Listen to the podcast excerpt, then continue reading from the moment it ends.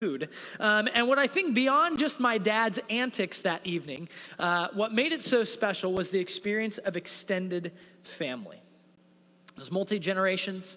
Some were blood connection and some were not, and tons and tons of joy. And that's what made it so special. Today, we'll be talking about spiritual extended family. As I mentioned, we're in the series of, um, of Mark, and we are in the life and mission of Jesus. And uh, here at Serve, Jesus is pretty central for us. Uh, you, we do believe that people are at different places in their spiritual journey and traveling at different paces. And so we as a church love to make space for that so that people can navigate where they are at and that they can experience community and belonging regardless of where they're at. But for us, Jesus is central. And so, it, what better way to explore his life together than walking through it? So, if you've got a Bible, there's some of the backs of the pews. To have words on the screen as well. We are in Mark chapter 3.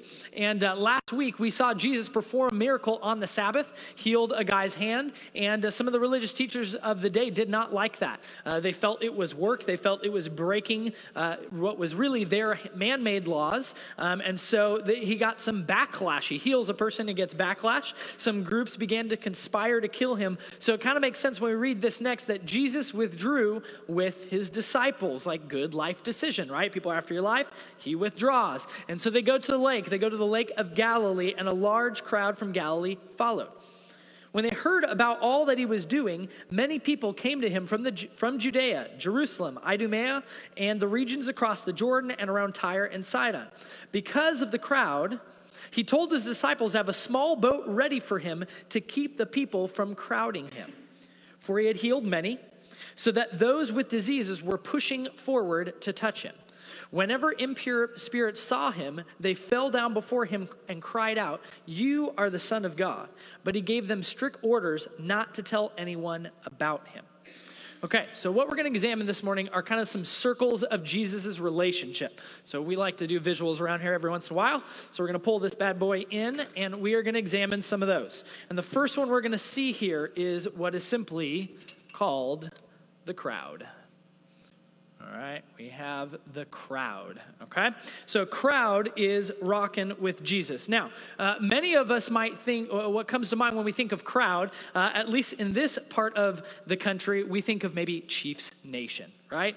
Anybody thinking that we are getting ready for football season? And uh, this might come to mind because we are, are, known around the country as being one of, if not the loudest uh, NFL stadium in the country. We are known to be these die-hard, crazy fans. And what's a terrible thing as a sports fan for me is that I have not yet been in person for Chiefs Nation at a Chiefs game in five years now. So I need to fix that. So I'm just like, there's my sin. I will own it and I will get to a Chiefs game sometime soon. Probably not this season. We're about to have a baby. So I would like to believe it's this, season, but it's probably not.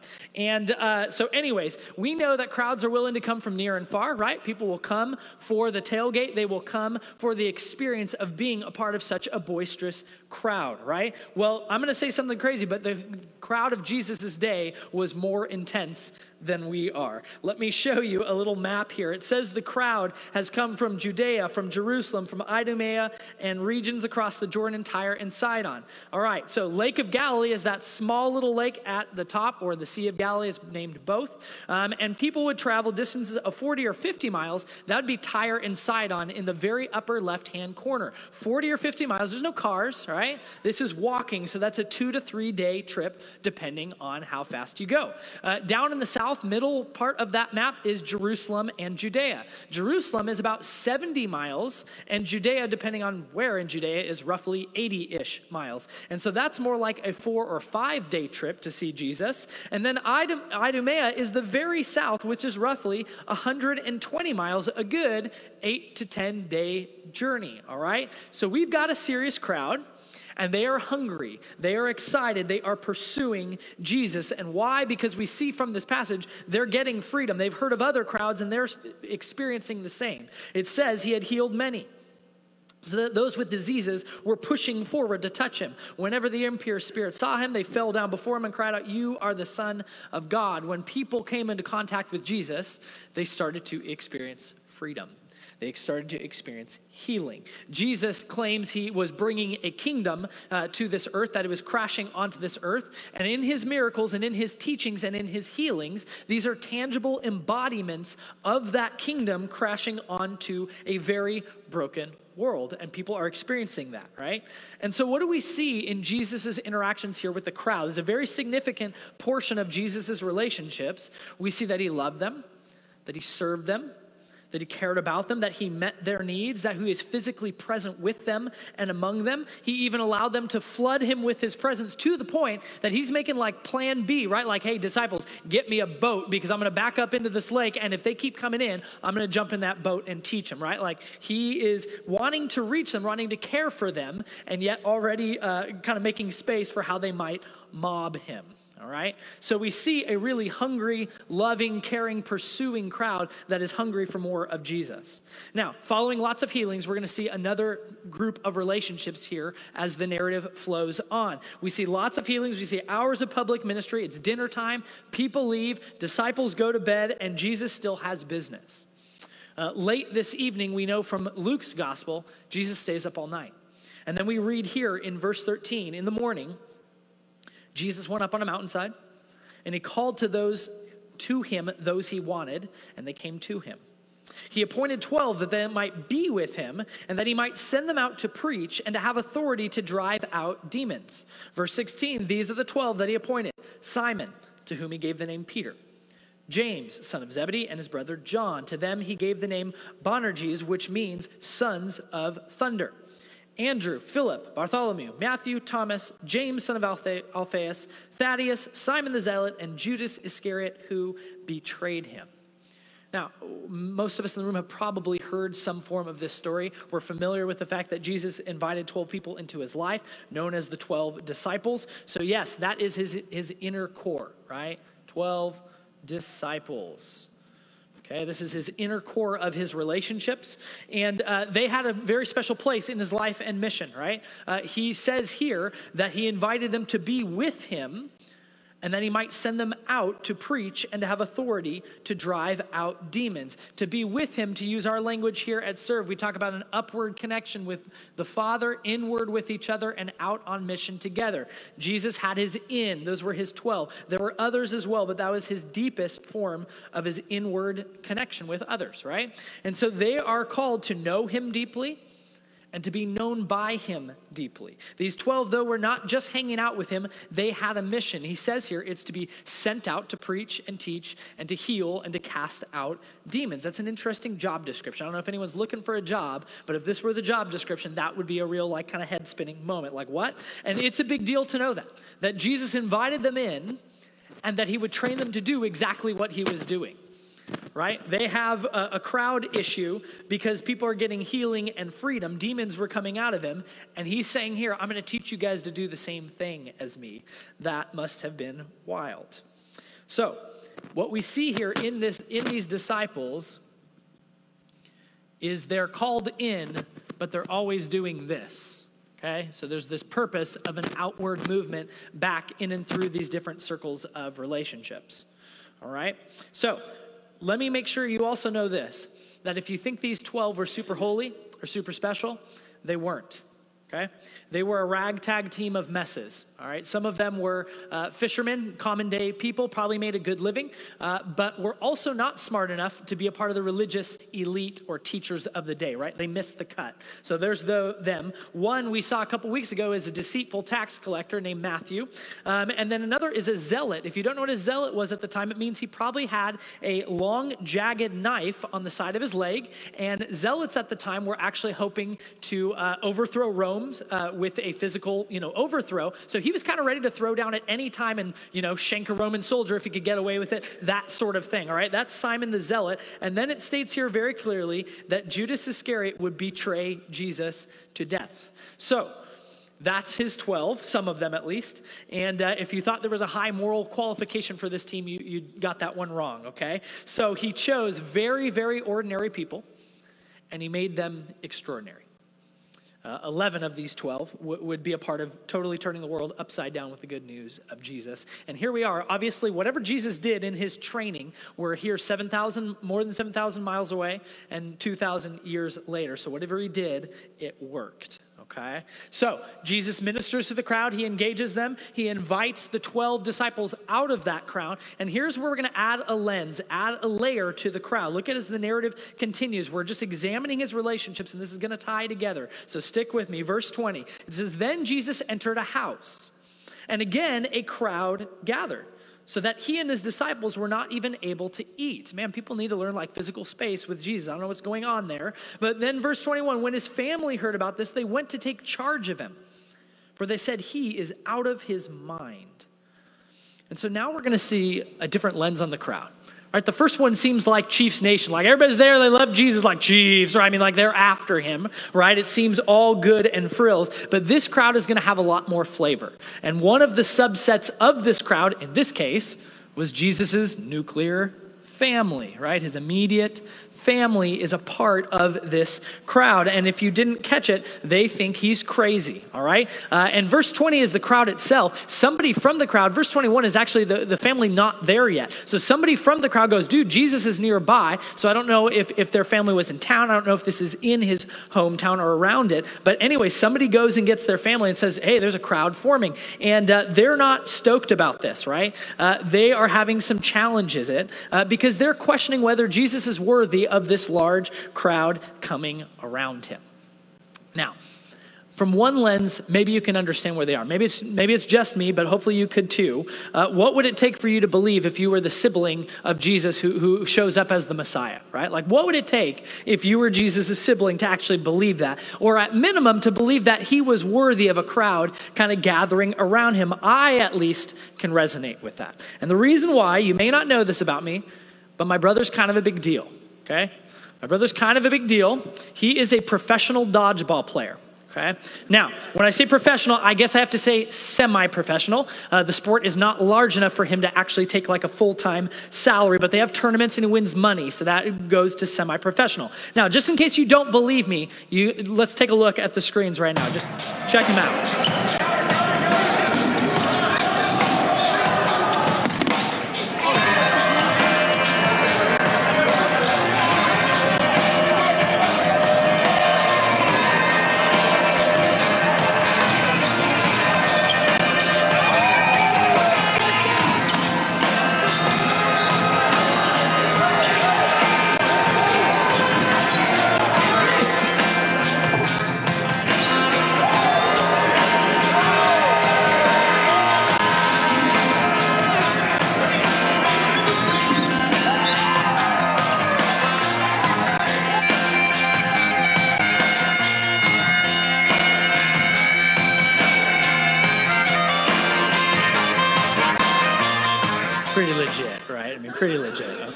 So I have athletic background. And so there's this portion of me that's slightly jealous, like slightly jealous that I am not that good, okay? Uh, he is pretty awesome. And uh, yes, so at times he's got some crowds in and around him. So I, at least, maybe you can't, but I, at least, can resonate with maybe the siblings of Jesus going like, hold up, we got to ring that guy back in, okay?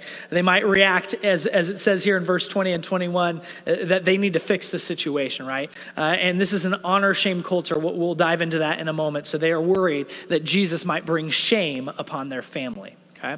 So, as it's rolling along, we see another part of this crowd. Verse 22, it says, The teachers of the law who came down from Jerusalem 70 miles said, He is possessed by Beelzebub. By the prince of demons, he is driving out demons.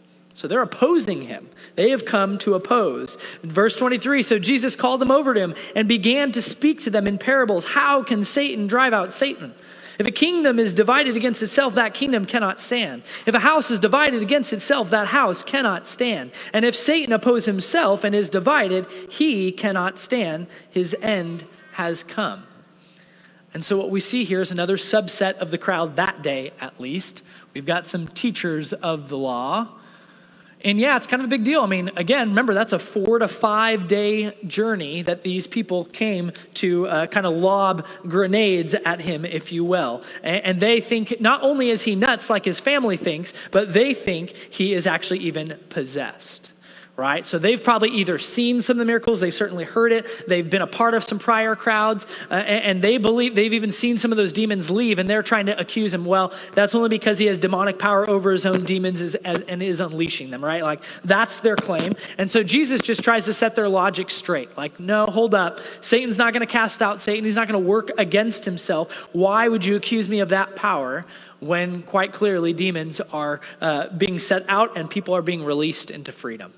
He adds on to that and describes his own ministry in a powerful way. He says, in fact, verse 27, no one can enter a strong man's house without first tying him up. Then he can plunder the strong man's house. Fascinatingly, he refers to Satan as a strong man and Jesus coming into that house, tying him up, and then plundering. I love the realism of Jesus that recognizes that we live in a very broken and hurting world. That's what Jesus is articulating there. Evil is real, evil is wrecking havoc on people. And when my kingdom breaks in, it looks like this tying up his hands, throwing him in his own home, and plundering everything. Because my kingdom brings beauty and justice and love and freedom. He is freeing people with his presence and his power. And so he turns over the table of their logic. And he concludes with this final statement, verse 28 Truly I tell you, people can be forgiven all their sins and every slander they utter, but whoever blasphemes against the Holy Spirit will never be forgiven. They are guilty of an eternal sin. He said this because they were saying he has an impure spirit. Now, it's a very hard statement. It's challenging. Many people have pondered what it means, and rightfully so.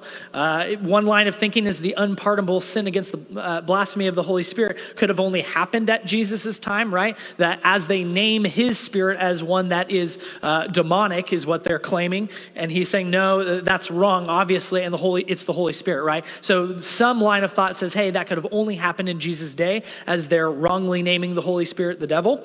Others still wonder, though, is this a sin we can commit? here today. And in short, I just simply want to draw from J.D. Greear. I think it's an important question. Uh, Summit Church uh, from Raleigh, he simply says, Blasphemy against the Spirit is any hardened and consistent stance against God. We all have moments. We'll have even sustained periods of our lives when we defy God. But there may come a point in a person's life when that becomes an unyielding defiance against God, and he or she refuses to let the Spirit speak. At that point, God finally says, You want to do this on your own? You want me out of your life? Okay. Or, simply to put it another way, the only unpardonable sin is refusing to let God pardon you. The Bible commands us all to repent. Simply says, the writer of Hebrews says, If you hear his voice today, obey. Right? The entire Bible, uh, there's never a time when a person turns to God with repentance, desiring forgiveness, and is refused. It just doesn't happen. And, and so Jesus won't refuse your desire to repent to come back to him. Okay, so I think that we should have confidence as you figure out where you are with Jesus of Nazareth, uh, that Jesus pronounces forgiveness over all sins. Uh, and it's really only that consistent uh, defiance against him that, that would be a problem. All right, so before we get too far, I want to make sure we're seeing a little bit more of these lenses. The crowd means our spiritual spectrum, okay? So it's made up of people with antagonism right? Opposition, and it goes all the way to devotion right? The crowd is, is embodied, uh, all sorts of personalities are part of the crowd. And it's really important to know that. At times, we're going to see Jesus lots in the Gospel of Mark interacting with the crowd. The crowd can be fickle, right? It can be very applauding and, and, and adoring Jesus in one moment and then turning on him the next. Oftentimes, the crowd is very anonymous. And so we want to make sure we're getting this different understanding because Jesus has a purpose and a mission that he's going to really bring us to a point of a climax right now in this story. What he's moving towards is is this Remember the family hearing of Jesus being in town?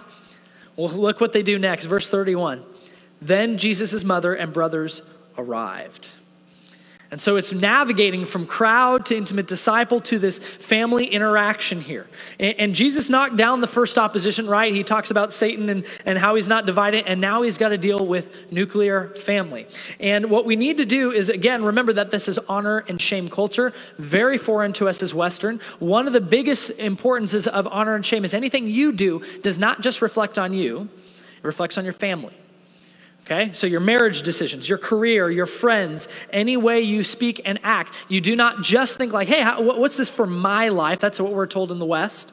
Uh, but most of the world interacts out of honor. I'm like, hold up, reflect on my family as a whole, right? There's a very communal understanding here. And so the honor of Jesus' family is online right? Like that's what's when they come, this is a big deal. And so we need to see that. So it says, Jesus' mothers and brothers arrive. Standing outside the house, they sent someone in to call him. Again, not wanting to bring shame on themselves, they would never just rush into that house and have this, you know, face-to-face interaction with Jesus. That would bring shame upon the whole family, right? So they send a messenger, right? Someone go in, we need to talk to him. They're hoping that Jesus will leave the home and then be corrected privately, right? So that's what they're hoping to do in the situation. Verse 32. A crowd was sitting around him, and they told him, Your mother and brothers are outside looking for you. Who are my mother and my brothers? He asked. Then he looked at those seated in a circle around him and said, Here are my mother and my brothers. Whoever does God's will is my brother and sister and mother. And so we see the final circle that we're trying to explore. And this is really where we want to camp today is this family. We want to camp on family. Is there anything more sensitive, more powerful, or more formative than family. You know, months back here at Serve, we had a couple uh, marriage and family therapists come in and uh, talk to us about family of origin, uh, Scott Kahneman and Jewel Anderson. And they spoke about the importance of family of origin, which is mom, dad, and siblings, right? And according to them, and according to large swaths of the psychological field, uh, for better or for worse, the most formative shaping of the way that we view and interact in the world is from our family of origin. Uh, we are not doomed and we are not destined in any direction, okay? So the parts of our family that we can learn to analyze, we can actually learn to analyze those dysfunctions and learn to uh, kind of walk out of them, move our lives away from them uh, if there are things we wish to break away from. Uh, and there are also wonderful things about our family of origin that we can continue to affirm and even more fully live into, okay? So we're not destined or doomed in any way, but we should all be, hopefully, we can recognize, man, like I am quite like my parents, or there's a family culture that, that shapes me and forms me in some very powerful way. So Jesus is on a sensitive platform, right? Is a sensitive platform that he's speaking from. And I want to make sure you don't miss it. This is crucial to the whole morning, okay? This is one of the meta narratives, the overarching plans of God, is that Jesus looks around and asks the rhetorical question of rhetorical question Who is my mother and brothers? He seizes the moment to, to blow the minds of his listeners, and he looks around at the circle and says, Here, here are my mother and brothers, those who listen and do God's will. And uh, this is one of those mic drop moments for Jesus. There's lots of them in his ministry and life. Uh, there was probably some gasps from the crowd in this moment. Uh, at first glance, you might even think he's shaming his family. You might think he's dissociating from them. You might even wonder and ask, man, is Jesus breaking one of the Ten Commandments, the fifth commandment, to honor one's mother and father? That would be an egregious sin. But what if?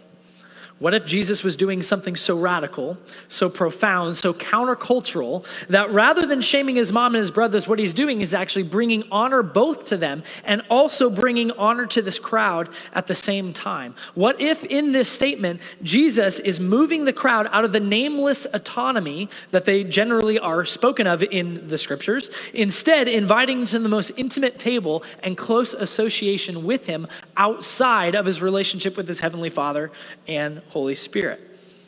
What I believe Jesus is doing is revealing the Father's overarching will, his sovereign design for humankind. It's this big idea that Jesus wants people to actually step out of the crowd, move into a lifelong learning apprenticeship with him, and to become a spiritual extended family forevermore.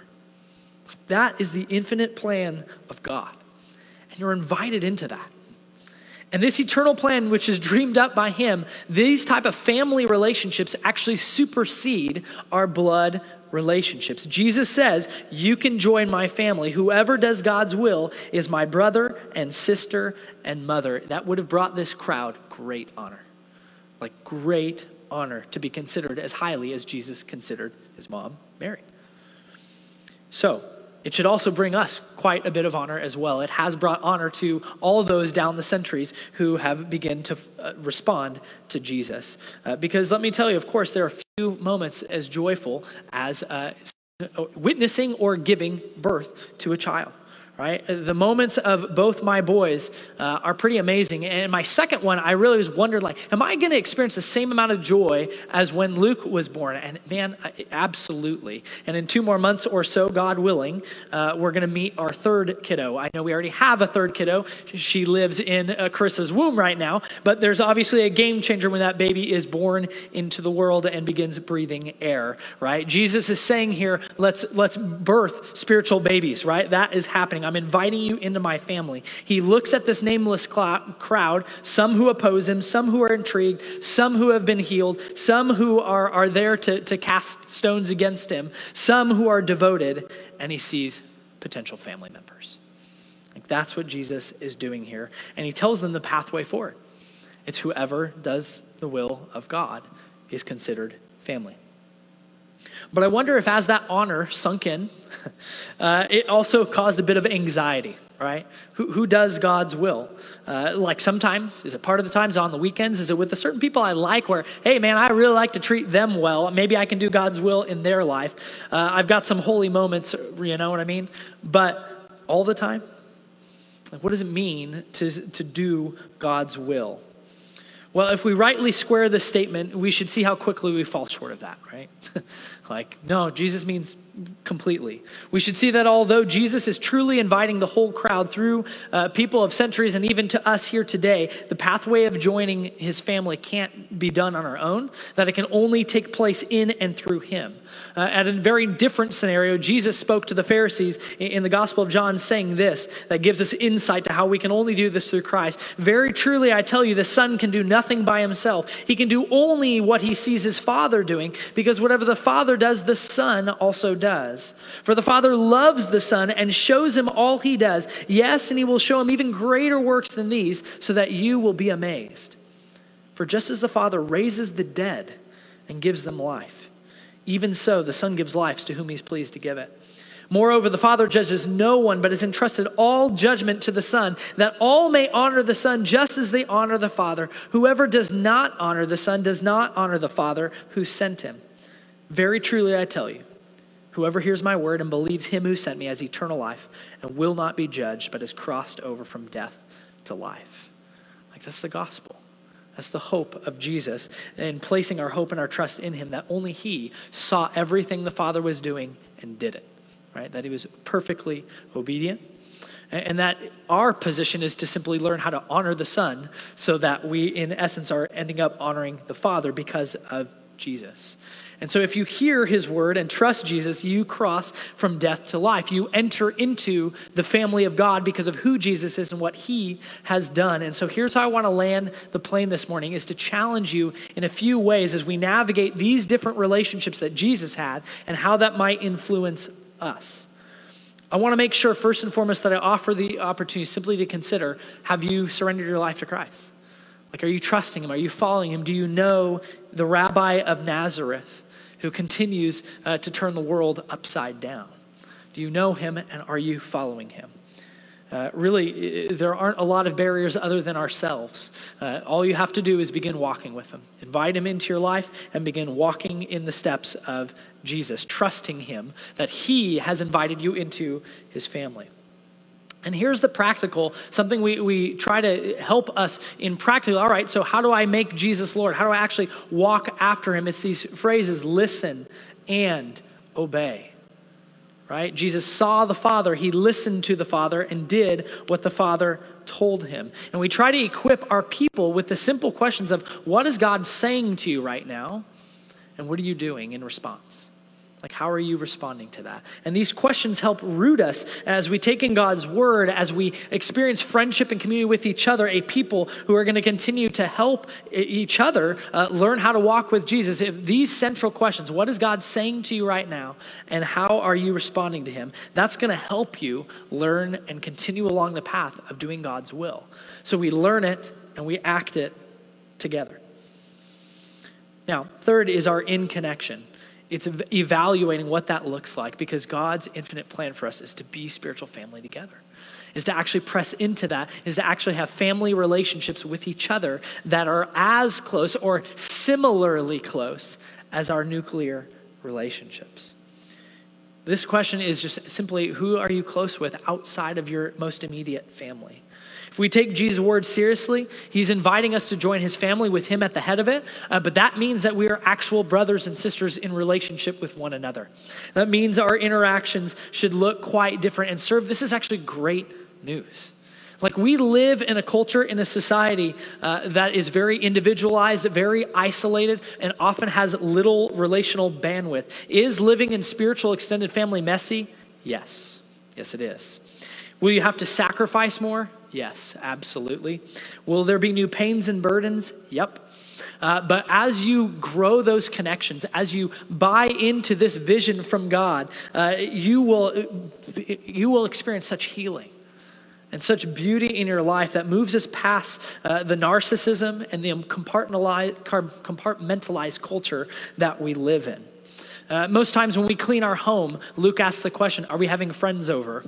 Um, and he asks that because oftentimes we're cleaning because we are having friends over. He knows that our home is regularly bombarded uh, by our spiritual family, and it is great, great news to us, and it is great news to him and Caleb that they have extended family, that they have rich relationships. So you might be here visiting today, might be a first time, you might be even new ish to the life of serve. And yes, it takes time, uh, but maybe you've been traveling for a while and you don't yet have some of those strong relationships outside of your nuclear family. I simply want to encourage you what does it look like to take someone out for coffee and learn a story? What does it look like to potentially think about joining one of our small groups? Again, to give space to actually build relationships.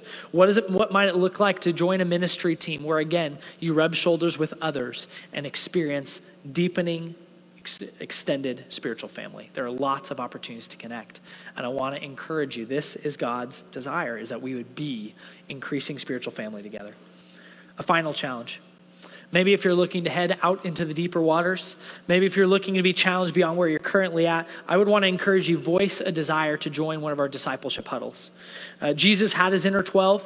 I actually believe that he called us to model his life after his, that we would have different layers of people who we are investing into at deeper degrees, right? You cannot invest into everyone equally. But man, in those spaces, Jesus chose 12 that lived night and day with him, that really did, that he offered those pearls of wisdom late in the evening around the campfire too.